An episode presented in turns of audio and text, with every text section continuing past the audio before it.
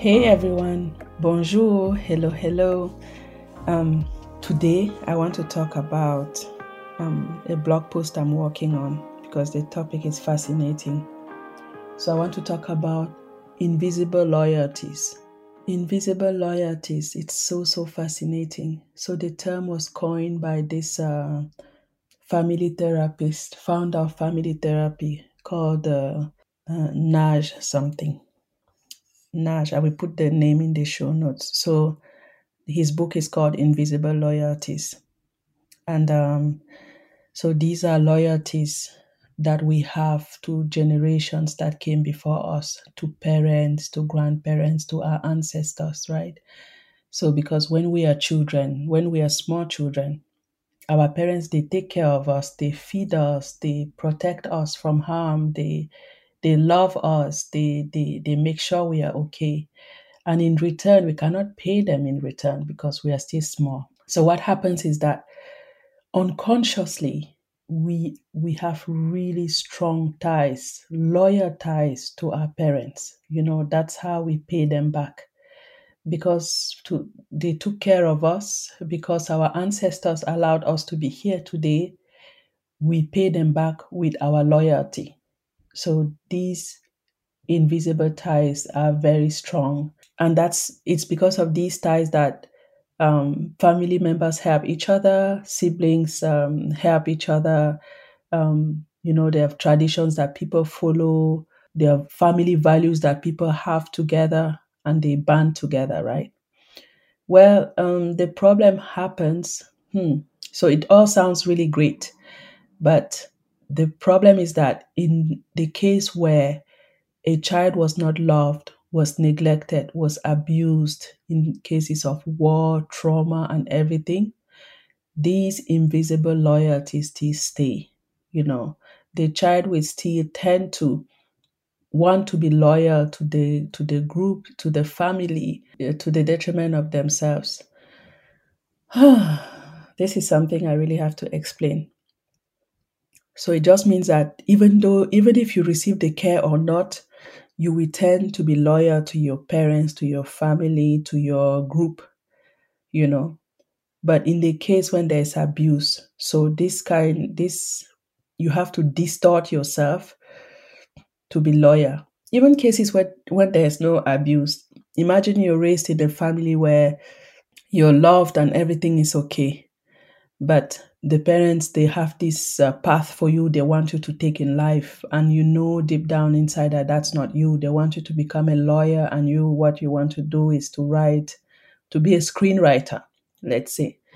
And then but you feel that because they did so much for you you will follow what they want for you right? These are these the, this is an example of of what invisible loyalties are.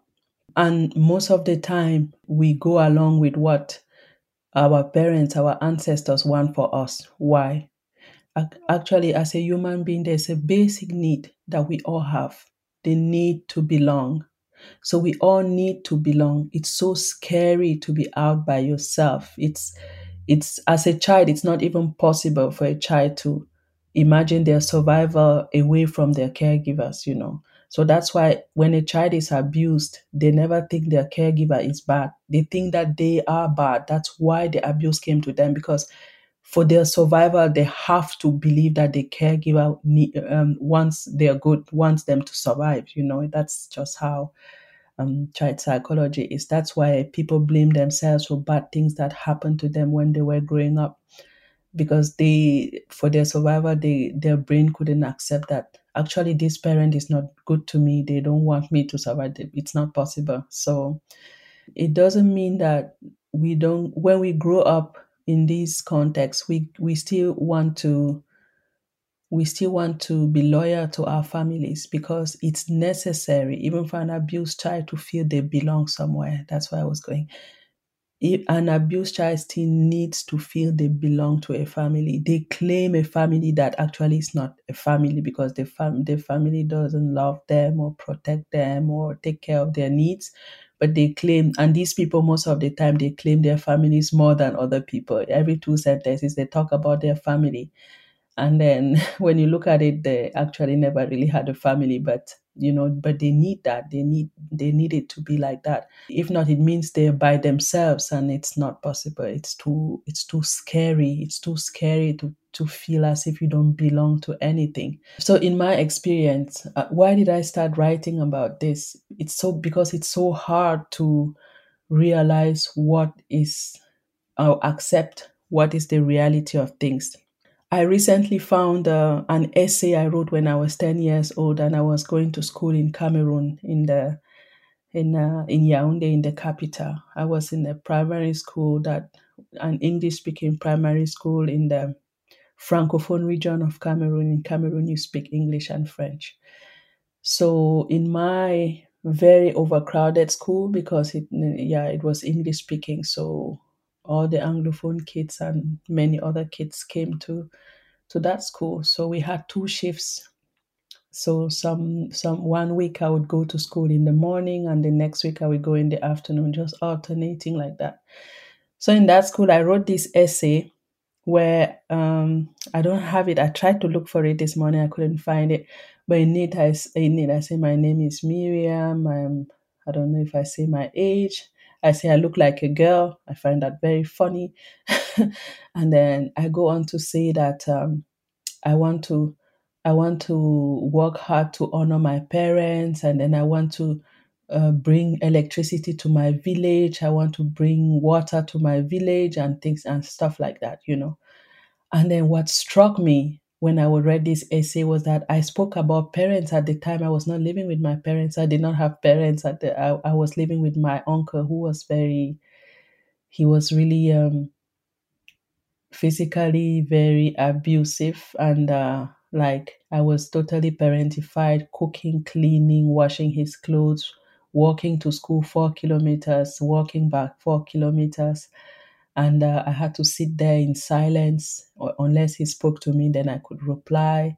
He couldn't read and write, so I had to um, do my own homework because if I failed school, he would beat me. He would beat me randomly for many things. So I always sat there very tense, very scared, not knowing when the next beating would come or for what, you know. So, yeah, so that was it. So I spent two years living with this uncle.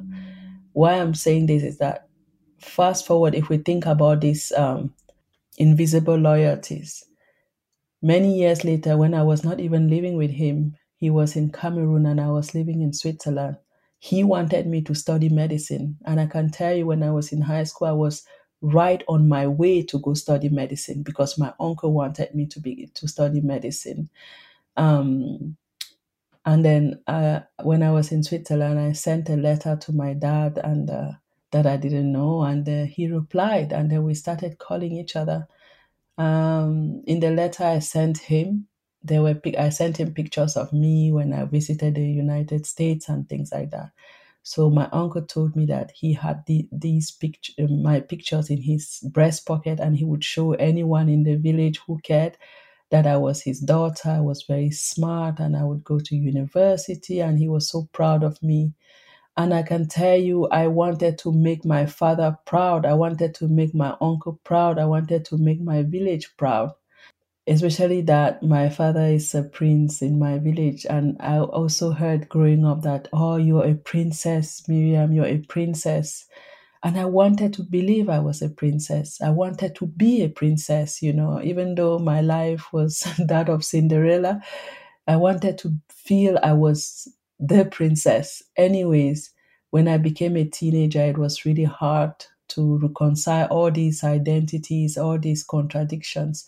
And that's what happens in um, when you're abused and then you have these uh, invisible loyalties. So there's what you want to project. You want to be a good person. You want to respect your family. You want to do what they they want from you. They want what they're asking of you but deep inside you're conflicted you're angry you're yeah okay you say i'm a princess but in my head i say okay why was i raised like an orphan like cinderella? Um, you know uh, my uncle wants me to become a doctor. Where why didn't he treat me better? And things like that right? But you don't say it because you don't want to disrespect the adults in your life let's say it like that. But th- this this this um this conflict, you know, it leads to sabotage. It leads to you sabotaging yourself because you go out in the world and you do things that you're not interested in just to prove a point, just to make other people happy. So I went to high school. I studied biology and chemistry uh, with the aim of going to university to study medicine, like my abusive uncle uh, dreamt of. But you have to see that he's the only father figure I had, even though I lived with him only for two years, he was the only father figure I had in my early childhood. So it, you can see it as a Stockholm uh, syndrome, you know. He's the fact that he wanted me to go um, and study medicine mattered more than anything. When you see, like today, when I see how he treated me and then how I was trying to please him still, because that's the thing. Unconsciously, I wanted to study medicine so that my uncle would at last love me and accept me. You know, that love and acceptance and beatings I had then, I, I thought that by doing something he really valued, it will repair all what I didn't get. I will at last get the love I never had. I will at last get the recognition. I will become someone valuable in their eyes, right? But that's so, so wrong because you put your energy into something that doesn't interest you. I, I don't like hospitals. I don't like how hospitals smell. And I wanted to go be a doctor. But luckily, in third year of high school, I, I, it was not a conscious thing. I just got fed up. I sat next to two girls who were um, trying to go to, um, who were studying for an entrance exam into translation school to study languages. And somehow I'm like, nah, I don't want to study medicine anymore. I switched and then I didn't switch. I was good in all my, I was doing good in all my subjects at, at in high school. So I just focused more on doing, preparing the entrance exam to go to, to, um, to do translation studies at university. And yeah, at least I think I, I understood at one point that my uncle didn't have a hold on me anymore. He couldn't decide my life. Like what he said far away there in Cameroon didn't matter. If I don't want to do it, he cannot do anything to me. But now, what I want to say for people who listen to this podcast is that these invisible loyalties they make us live a life that is not for us you know we we live with guilt and shame so the idea would be to break away from them it's so so hard but as adults, we owe it to ourselves first to say, okay, thank you, parents, thank you, ancestors, for what you did for me. You did the best you could, uh, even though, though it was not enough. You did the best you could. But as from now on, I want to live my own life. And this is what I choose to do with my life. Uh, that's why I'm doing this podcast and I'm writing and I'm blogging because actually, at the core of me, that's what I always loved reading books, writing, bouncing ideas around in my head, connecting them, and things like that. That's what I love. It gives me life to do this, to write, to speak. That's what I love.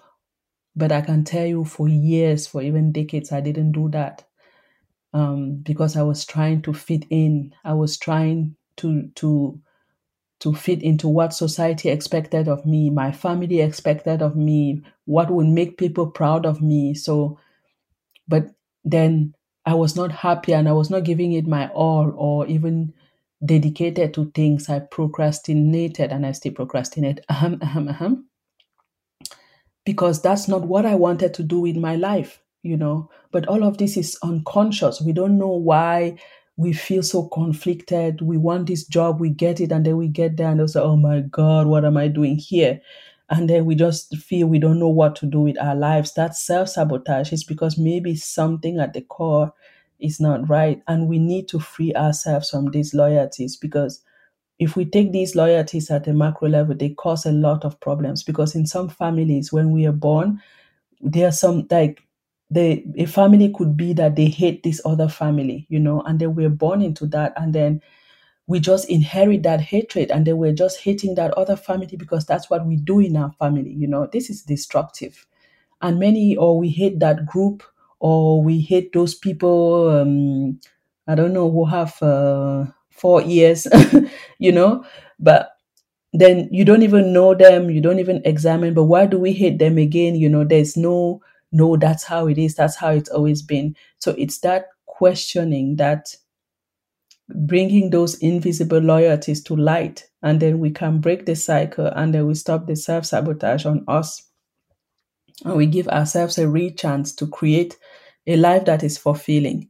And something with these um, loyalties is that sometimes unconsciously we don't dare be happy because maybe we come from poverty. For imagine, um, I don't know, you grow up in poverty and then you you manage to get yourself out of poverty and then you go to university and then you you have a good job and you know what in how invisible loyalties can play in your life you can think invis- like unconsciously oh my parents my siblings my cousins they're still they're still not out of poverty, you know, and then you restrict yourself. Maybe you do well in your job and then um, have relationships where you're not close to the person, just that you don't have it all. It's like a way of holding yourself back, you know, holding yourself back because you're trying to be loyal to um, to your other family members, and this is unconscious. The thing is, we have to realize it because holding yourself back will not necessarily translate into them getting a better situation.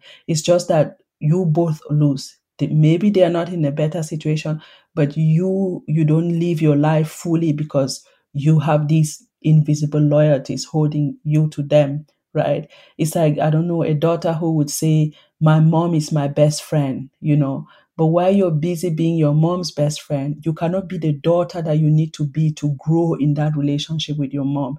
It means that you're taking care of your mother's needs and then you're not being a daughter. And that's detrimental to your own growth and your own development as a young woman, an adult woman, or a child, right?